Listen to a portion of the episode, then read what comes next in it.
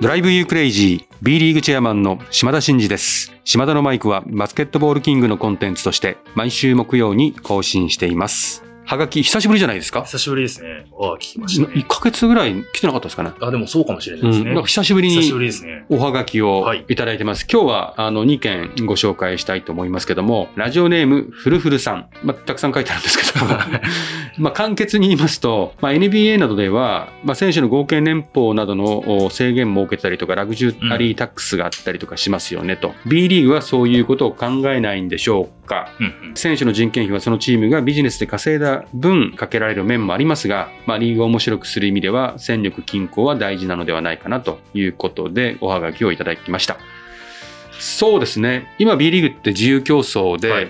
選手の年俸もうなぎ登りなんですけども、それは良しとして、その戦力格差が生じすぎてしまうとバスケット特有のね面白さがやっぱり少なくなってしまうっていう要素はありますと、だからこそアメリカもねそういう仕組みを導入しているということなので、いわゆるサラリーキャップ、かつサラリーキャップを設けたとしてもとはいえもうすごい選手を獲得したいって言った時にオーバーしてでも欲しいんだっていう時の保険としてラグジュアリータックスというものを設けて、いわゆる予算をオーバーした場合にそのオーバー分の何%かを税金として、リーグに納めるということで許容するということなんですけども、B リーグ今ないですけど、こういうのは後々検討していっていいと思いますよ。別に選手の年俸抑制を図りたいということではなくて、ある一定の金額感を持っていわゆる線を引いていく、やはりその線を引くことによってそのチームの強化もしくは GM がいかにこう上手に選手を補強するかとか、選手との関係性をどうするかとか、要は練習環境とかそういったファシリティとかを整えることによって、お金だけじゃなくて、このヘッドコーチがいるからとかね、いろんな要素で選手にこうリーチできることが企業努力を促進して、よりその現場のレベルを高めていくっていうことにもつながると思うんですよね。で B リーグは今この将来構想を掲げてるのも各クラブの選手だけではなくて、そこで働くスタッフとかの幸せもやっぱ大事にしないといけないよねと。でそういう環境を整えないと、良き人材が来ないと結果的にそのビジネスクオリティが落ちて結局地域に根付かない、そのクラブが大きくならない、結局選手のサラリーもアッパーがすぐさまやってくるということの危機感からこういう風な仕組みにしていくんで、やはりちゃんとチームのビジネス現場にも投資できるような仕組みにしていくという意味でも、こういう仕組みを導入していくっていうのは私は全然ありだと思ってますし、そう遠くないうちに検討していいなと思ってます。次の段階というか次のステップの時にはもちろん検討はし続けるけども、次のステップでこういったことっていうのはやっぱ考えていきたいな。考えていきたいですね。そういう感じです。もう本当に2026年のタイミングでも十分に検討していっていい話かなと思いますね。なるほど。ありがとうございます。はい、ありがとうございます。ふるふるさん、ありがとうございます。そして島田のマイクネーム、島田のマイクネームってあるんですかもう私の番組用の名前があるんですねサウナ充実さん、レバンガブースターの方ですね、レバンガブースターのサウナ充実です。ここでまずすごいですもんねもうなんか一瞬何を言ってるのか分からなくなりますもんねはい、ということで、私がサウナが好きって言いまくってるもんですから、次回北海道にいらっしゃった際には北の絶対王者、ニコーリフレでサウナにぜひに行っていただきたいです、あれでしたら招待券を差し上げましたあれでしたらもうほとんどこれ電話で喋った方がいいんじゃないかなっていうぐらいの内容ですよねはい、サウナ充実さんありがとうございます。ぜひ北の絶対王者ニコーリフレさんのサウナ、札幌にあるようなんで北海道に行った時にチェックしたみたいなチェックしてみたいと思います。ありがとうございます。すっげえ良さそうですよね。絶対言いますもう招待券とかいらないですから、ちゃんと自分で払いますからありがとうございます。はい。ということでですね、ご紹介させていただきましたが、今日は本編では U18 のチャンピオンシップが行われたんで、その話と、ユースからのですね、来シーズンの新しいレギュレーションで、ユース育成枠というのを立ち上げることになったの、その辺から仙台で行われた男子代表の話という形で、久しぶりにバスケネタ一本でいきたいと思いますので、どうぞよろしくお願いします。それでは、島田のマイク、スタートです。ドライブユークレイジー。B リーグチェアマンの島田真二です。島田のマイク。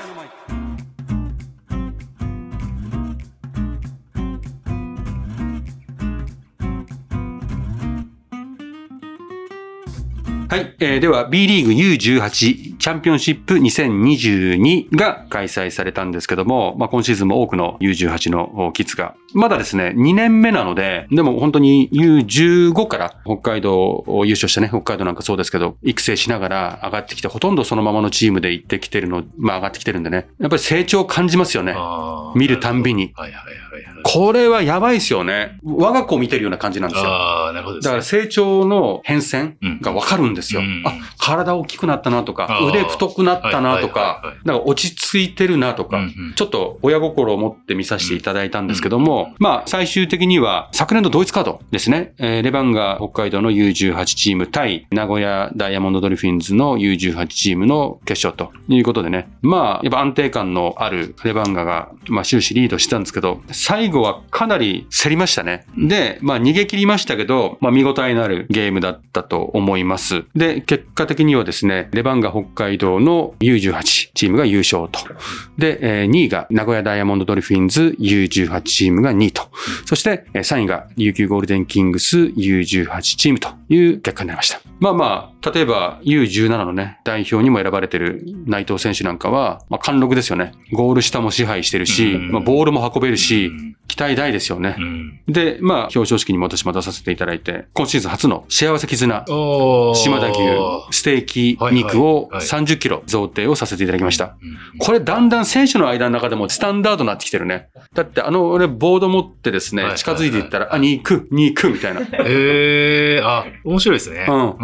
みんな食べてよって、食べますみたいな肉がね、みんなに浸透してる。ああ、いいですね。はい、ですんで、また皆さんから送り先を聞いたら、お手紙付きでお送りしたいと思いますので、ぜひね、食べていただきたいなというふうに思います。それでですね、ちょっとその U18 の話からなんですけども、先だって発表させていただきましたけども、来シーズン、2022、23シーズンからユース育成枠というものを採用することを決めました。まあ、特別指定枠っていうのありますよね、はいはい、特別指定枠っていうのはベンチ登録の12名のうち数でカウントされるんで、いわゆる今いるプロの選手からの競争を勝ち得て入り込んでいかないと、はい、まあ、大学生とかもう昨今たくさんこう特別指定で入ってきますけど入れないんですけども、そこだと、まあ、中学校高校生のね選手が割り込んでいくというのはまあそんなに簡単ではないので、その枠とは別に要は2名まで U15、U18 の選手が登録可能になるということを決めました、はいはい、つまり U15、U18 の選手を加えると最大14名まで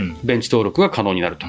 いうことになります。なので特別指定に比べるとエントリーしやすい仕組みになります。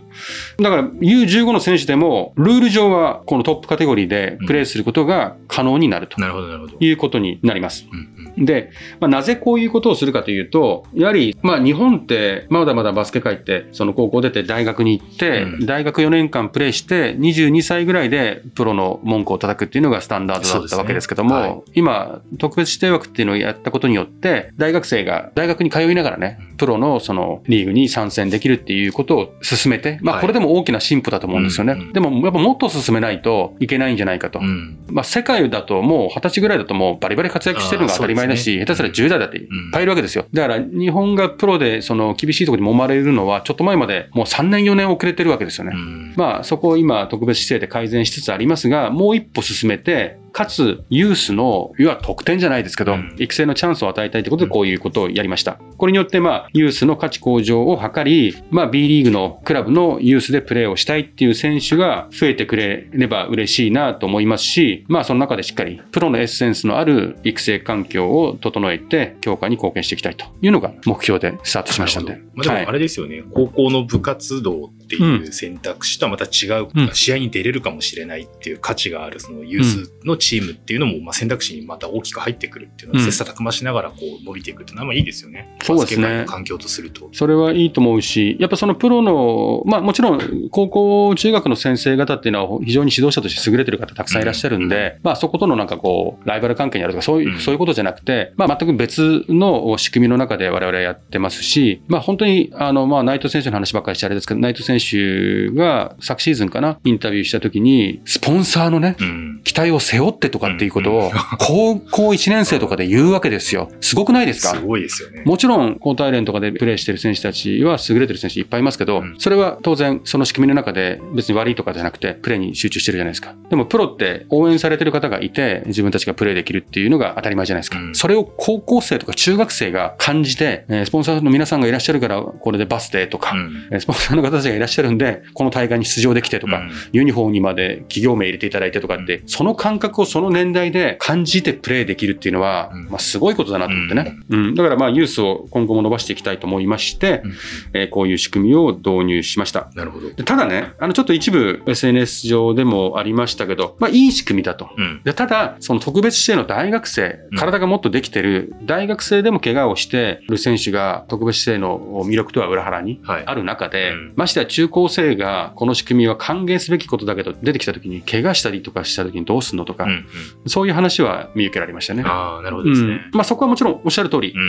なので何かあった場合にサポートするというのは、それはクラブの子どもたちなんで、クラブもリーグもサポートしていくっていうのは大前提だし、あとはそのエントリーさせるかさせないかっていう判断はユースのコーチ現場と受け入れるトップチームのチーム現場があるわけじゃないですか。当然、まだ体的に線が細くて危ないよねとかちょっとまだ早いよねっていうことだったら、そもそも現場の判断でそこには選ばないと思いますよ。ただショートタイムでもね、プレー環境を与えたりとか、プレータイムが与えられなくてもそのトップチームの人たちと練習をできるだけでも成長のスピード上がるじゃないですか、でそういうところから徐々にこの仕組みが浸透していけばいいんじゃないかなというふうには思ってますね、そうですよね。確かにそのクラブにとっても大事な資産というか、そうなん、大事に育てますから、大事に育てる、一方で経験も積ませたいしっていうところをしっかり判断しながらっていうことを、大事なことってことですかね。そうなんですよ。だからもちろん怪我のこと心配したら何もできないんで、でも何でもかんでもやりゃいいってものでもないじゃないですか、でそこの間って書いて明確にはないんですけど、でそこもプロのトレーナーとかがユースにもいるし、トップチームにももちろんいるわけで、そういう体とかスピードとかそういうのも技術も含めてね判断していくんでしょうから、そこは現場にある程度尊重しながらやっていければいいかなと思いますね、まず挑戦することが大事だし、もしかしたら頑張ればあの舞台に高校生立てんのって思ってモチベーション高く選手たちが頑張れるようになるってことが何より大事かなって思いますね。でそんな育成を一生懸命やってるのは、もちろん B リーグに将来入ってきてとか海外に挑戦してとかは育成をしていくっていうことのスピードを上げていくってことなんですけども、最終的なゴールはやっぱり日本代表の強化ですね、そこに繋がってくるわけですね。そこに繋がってくるんです、U18 からの優勢枠からの代表戦、珍しくちゃんとこう流れがありますねそんなことないですから、いつもどこに着地するか分かんないですからね安心ですね今日はねということで代表といえば、仙台でねイラン戦がありました。2ゲームね、いかがですか、ご覧になられてたんですよね。やっぱり変わってますね。どう皆さん。私、初めて見てます。あ、初めて？はい。柳瀬です。柳瀬と申します。柳瀬って言うんですけど、もう熱いスタッフですから、ちょっと語ってもらいましょう。どうですか？目の前で見てて。私は実際に行けてなくて、ちょっと映像フルでも見れてないので、ちょっとハイライトを見た程度なんですけど、データとかで私スタッツがつけられるので、そうだね、スタッツ的マニアックなんですよ。でその観点から見るとどうですか？実は女子のオリンピックの時に、日本女子のスタッツをつけてまして、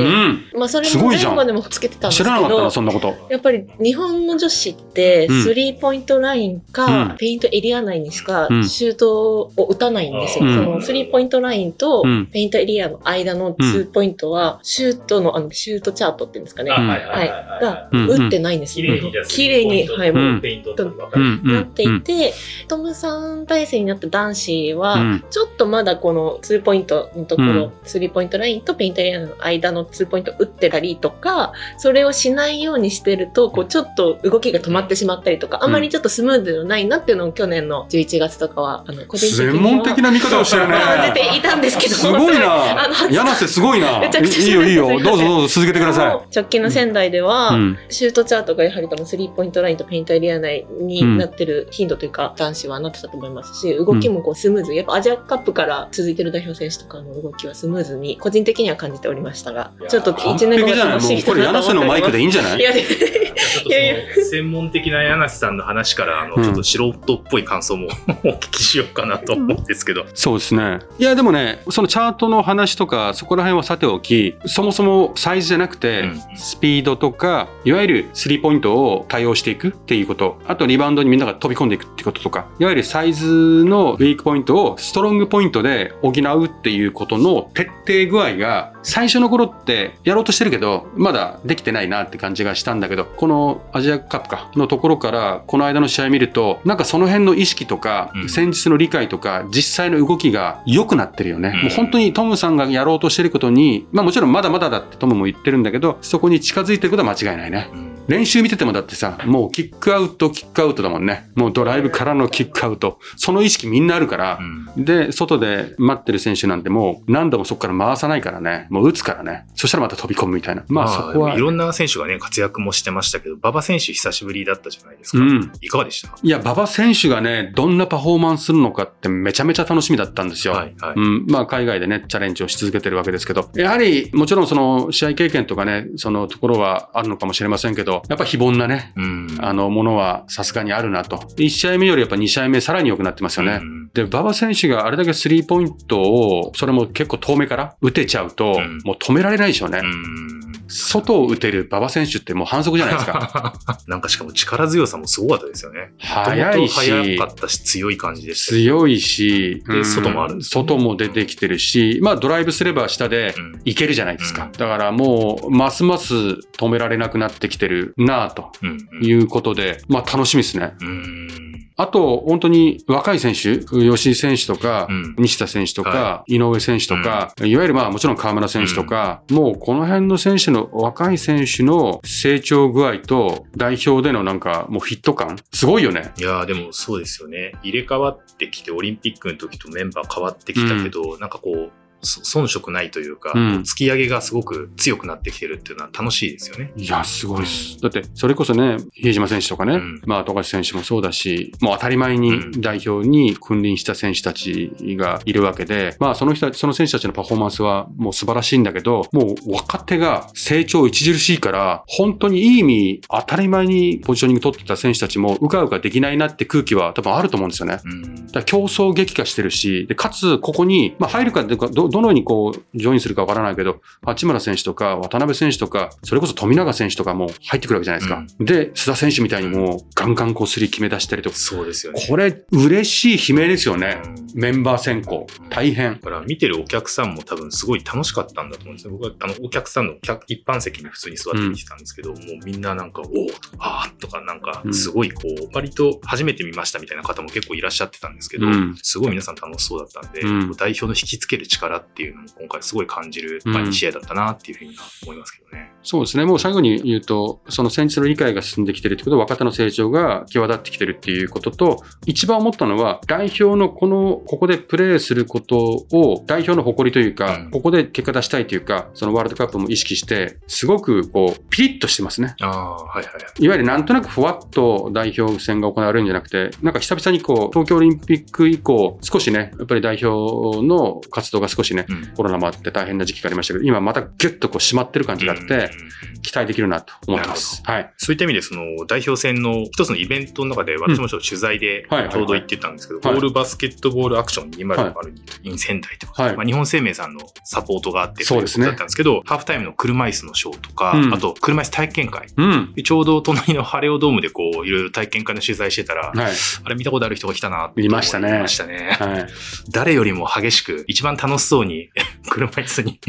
島田チェイマンが乗ってらっしゃったのが私たまたま見かけちゃったんですけど、はい、人生初の車椅子のあれだったんですか？いや初ですね。あ、そっかそっかイベントやってると思って、うん、乗りますって言われたんでいや乗りますって言われたら乗りますみたいな感じで、はい、タクシー待っててもらったんですけど、私があまり夢中になったのかもういなくなっちゃいましたタクシーいなくなっちゃったんですよ。たまたまそうですね、島田さんが入られたとか元女子の代表 の、うん、藤井久美さんがこういろいろ指導されてるレーンのところに並んでらっしゃって、はい、ものすごい向きになってものすごいスピードでスラロームしてっていうのはすごいなと思ったんですけど、なんか器用なんですねああいうの。ああいうのね向きになっちゃうんですよ私。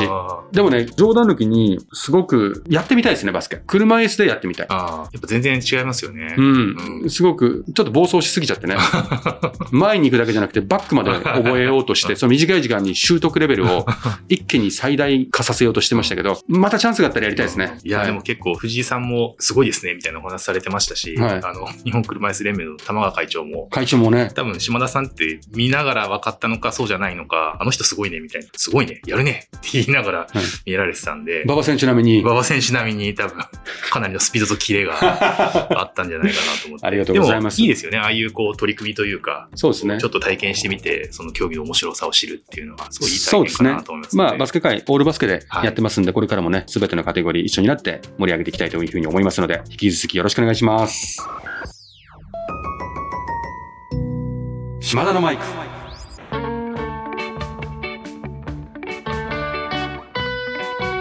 そろそろエンディングの時間です。島田のマイクではリスナーのあなたからのメッセージを受け付け中です。私への質問、企画のリクエスト、お悩み相談、暗算祈願、何でも構いません。番組で紹介いただいた方には島田のマイクオリジナルステッカーを差し上げております。宛先は概要欄に載せております。あなたからのお便りお待ちしております。そういえば25日、うん、今日の深夜ですかね、アウェーでイラン戦ということですけど、はい、ウィンド4ですね、はいはい、そして30日ですかね、はい、沖縄でカザフスタン戦ということですね、うんうん、18時ですからですね、はい、ということで私も行きますので、また別途レポートしたいと思いますので、はい、ぜひねアウェーそしてホームというカザフスタン戦も応援いただきたいというふうに思います。それではまた次回お会いしましょう。島田のマイク、ここまでのお相手は B リーグチェアマンの島田真二でした。ドライブユークレイジー。